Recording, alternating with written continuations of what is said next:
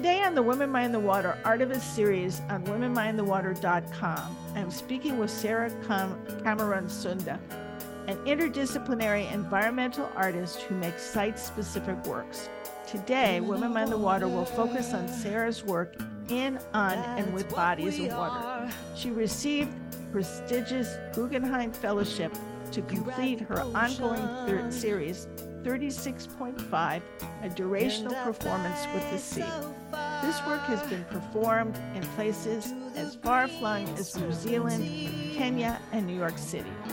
Sarah's intention is to break down barriers between humans and what she refers to as the more than human world. The Women Mind the Water Artivist Series podcast on womenmindthewater.com engages artists in conversation about their work and explores the connection with the ocean.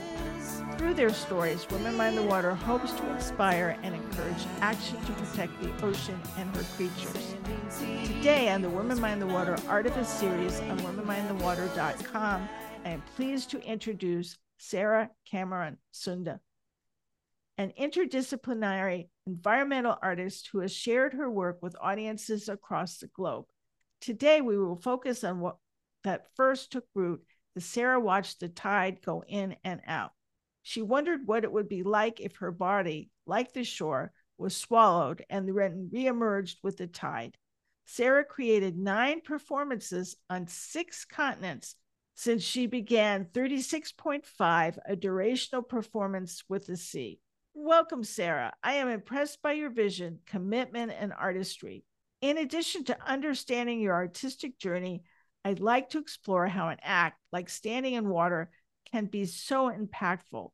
Your title performances speak to the vulnerability of the natural world and the relentlessness of time. Tell us about your early years. Well, I grew up in the Bay Area in California. And um, as a kid, I was mostly involved in music and theater. Um, I started singing at a very young age and um, really loved that. And then, and I think I went to a really creative school, an alternative elementary school that really just encouraged us to find alternate ways of study. Um, so I did, I think that had a big influence on um, me growing up and the way that I think about things. So, has water always played a seminal role in your relationship with the world? It was really when Hurricane Sandy hit that I understood how much I needed to work with water, or that that became such an important part of my practice. So, as an artist based in New York City, I wonder how much connection you think city dwellers have with water. For example, a while back, I interviewed Taji Riley and Sam De Los Santos for the Women Mind the Water Artivist Series podcast. When they were in high school, these two young women from the Bronx participated in the Rocking the Boat after school program. Taji and Sam said they had little awareness of the Bronx River or the natural world that was on the river's banks until they were involved in the Rocking the Boat program. Would you say this lack of awareness of the city's waterways is probably the norm for New York City dwellers? Yes, absolutely. I love Rocking the Boat, by the way. That those that organization is amazing. Um, and yeah, I think that's sort of what happened to me when Hurricane Sandy hit. I started to understand that we as New Yorkers were so disconnected from the water that we had no idea, you know, this was this was coming and that we were so vulnerable. Um, I had heard before, you know, people had told me about how vulnerable we were as a city, being so close with the sea level rise in some places, or this sorry, the sea level in some places just being sort of right where at the at the land the land and the water are about the same uh, and and but i didn't quite understand what that means or how that could impact us or maybe intellectually i understood that we were vulnerable for sea level rise in a long-term future. But then when sandy happened i i got it you know this idea that we could lose our city in overnight became very real to me that there was a or that there i guess there's both things right? That there's the vulnerability of extreme weather events that can really wipe out so much infrastructure really flood kill people flood homes. We hurricane sandy flooded 50 square miles of new york city and that can happen overnight and that will happen more and more with the climate crisis. And then also what that means for the long term of a world with sea level rise and how those numbers are getting more and more dire.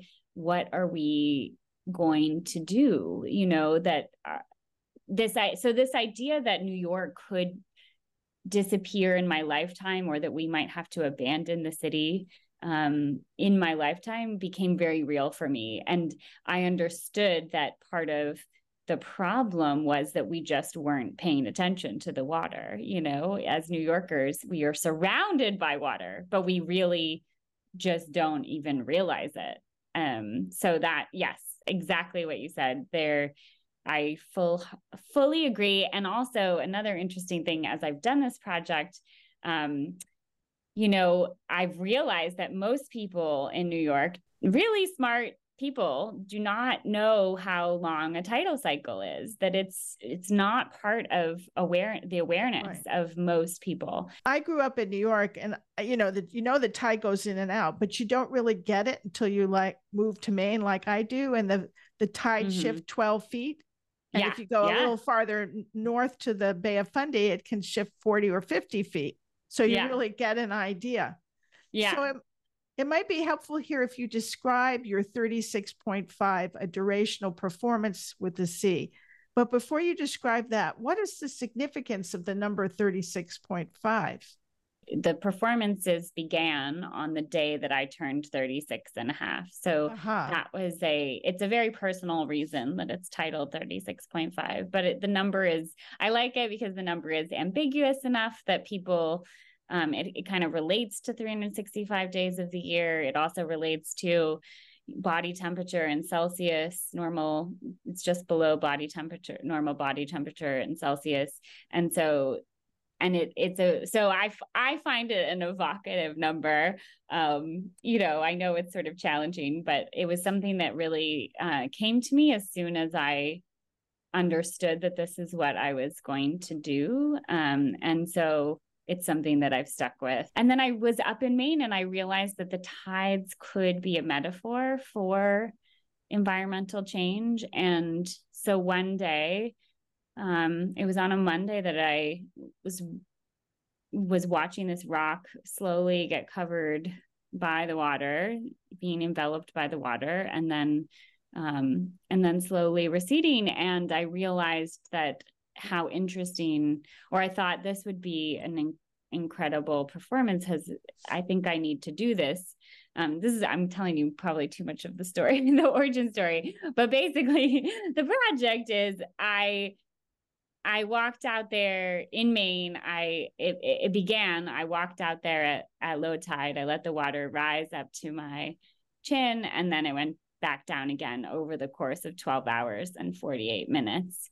And um, and that began a series because as I was out there in the water, I started to really understand how connected we all are through the water. You know we we understand intellectually that we are the water connects every single being on this planet but i felt it in my body in a really different way than i had ever felt before. And so i made this promise to myself as i was out there that if i if I made it through the 12 hours and 48 minutes, that I would have to figure out how to connect with people on the other side of the planet and make the work in collaboration with them, that it would be a series and I would have to go around the world and and create this performance with them because if i'm this little artist in new york who doesn't who is realizing that we need to rejigger our relationship with water what is somebody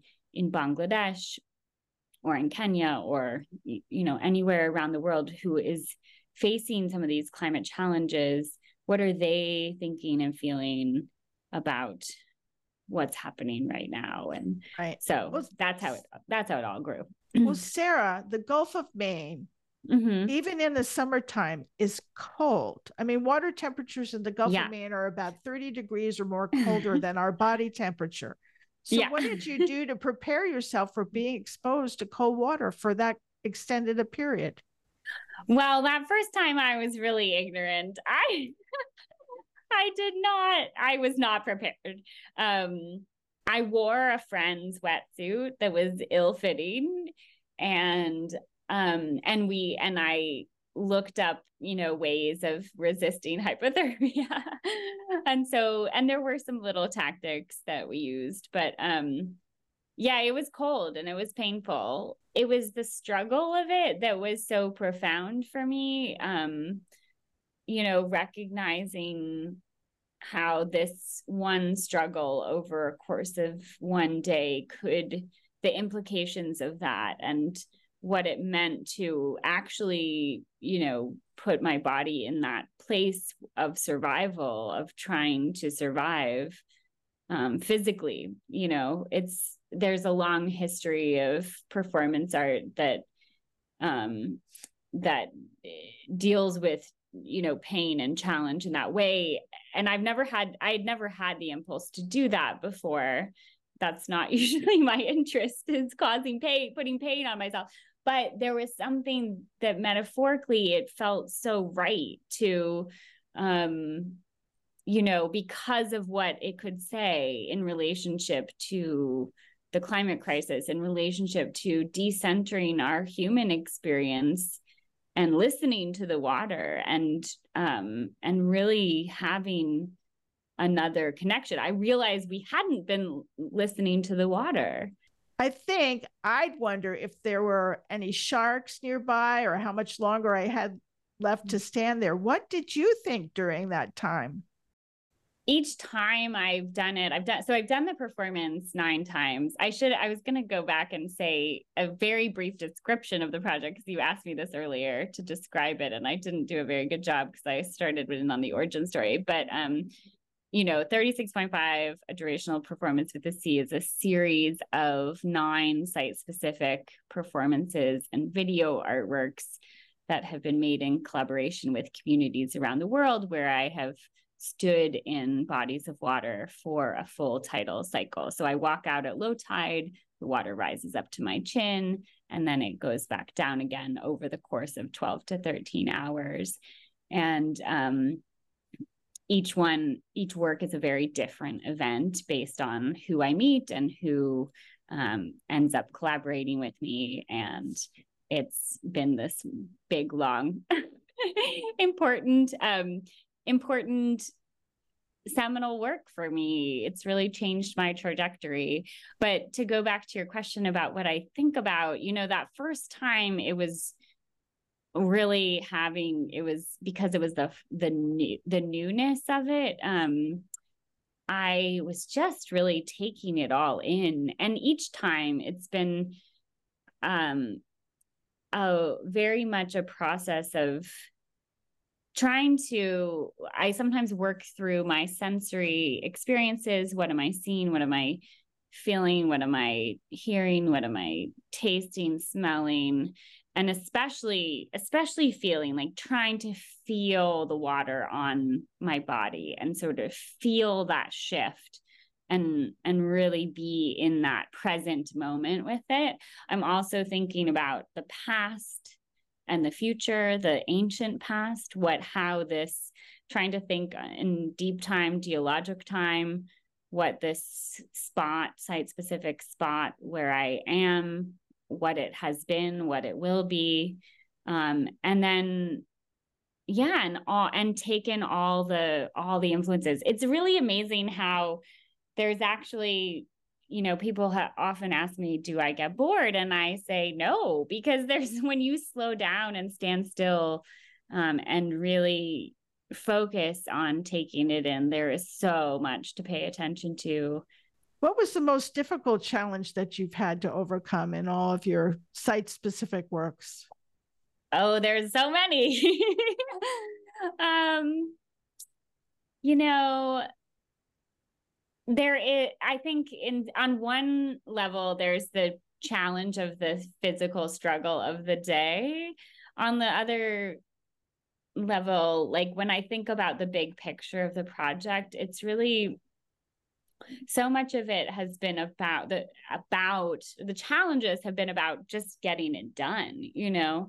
Um i had this vision and that i needed to do this work make this work in collaboration with d- communities on in bodies of water off of all six continents. And so just being patient and waiting for you know waiting for the right connection to come into play and then also letting go of certain things. I think in some ways it was very challenging that covid put a pause on mm. the last two performances um the challenges have all led to things that now are just so inherent in the the what the work is you know i learned in new york city the big theme became um, in many ways it became about fear and people's fear of the water because um, because of all the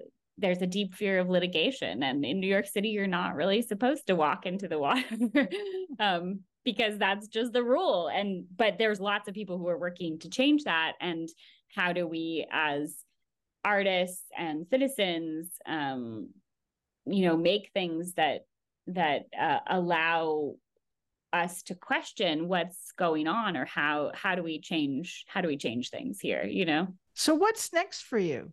These six durational video artworks because i filmed six of them in real time the all the far the international works netherlands bangladesh brazil kenya and aotearoa new zealand and then new york city we filmed in real time um, and turned that into durational video works that are the same length as the performance. So, my dream is to have an exhibition where all six durational works can live together in the same space with big screens and have two channels each. So a big 12 channel circular installation is what I'm going for. So, what advice do you have for listeners who want to make a difference? How do you think they can engage best in the conversation?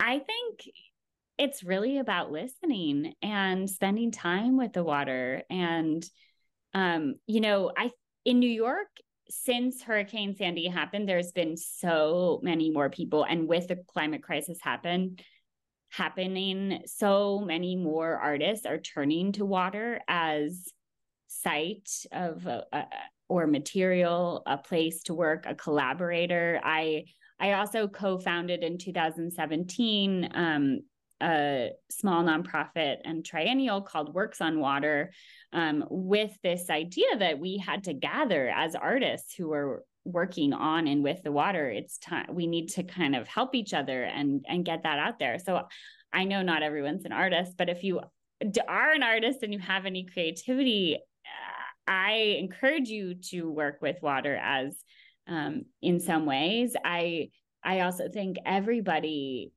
I think that we just need to spend more time paying attention and um yeah, listening, seeing how I've I've taken a I've I've been really inspired by my indigenous collaborators around the world who have taught me about reciprocity and gratitude and not taking anything for granted um, and asking permissions before doing something in relationship to the water. So I think learning about indigenous leaders who they are really leading the way in terms of how we rejigger our society um, to be more respectful of the water, the land, everything, the trees, all living species. So um, I say read read up, support um, the indigenous leaders near you, learn about them,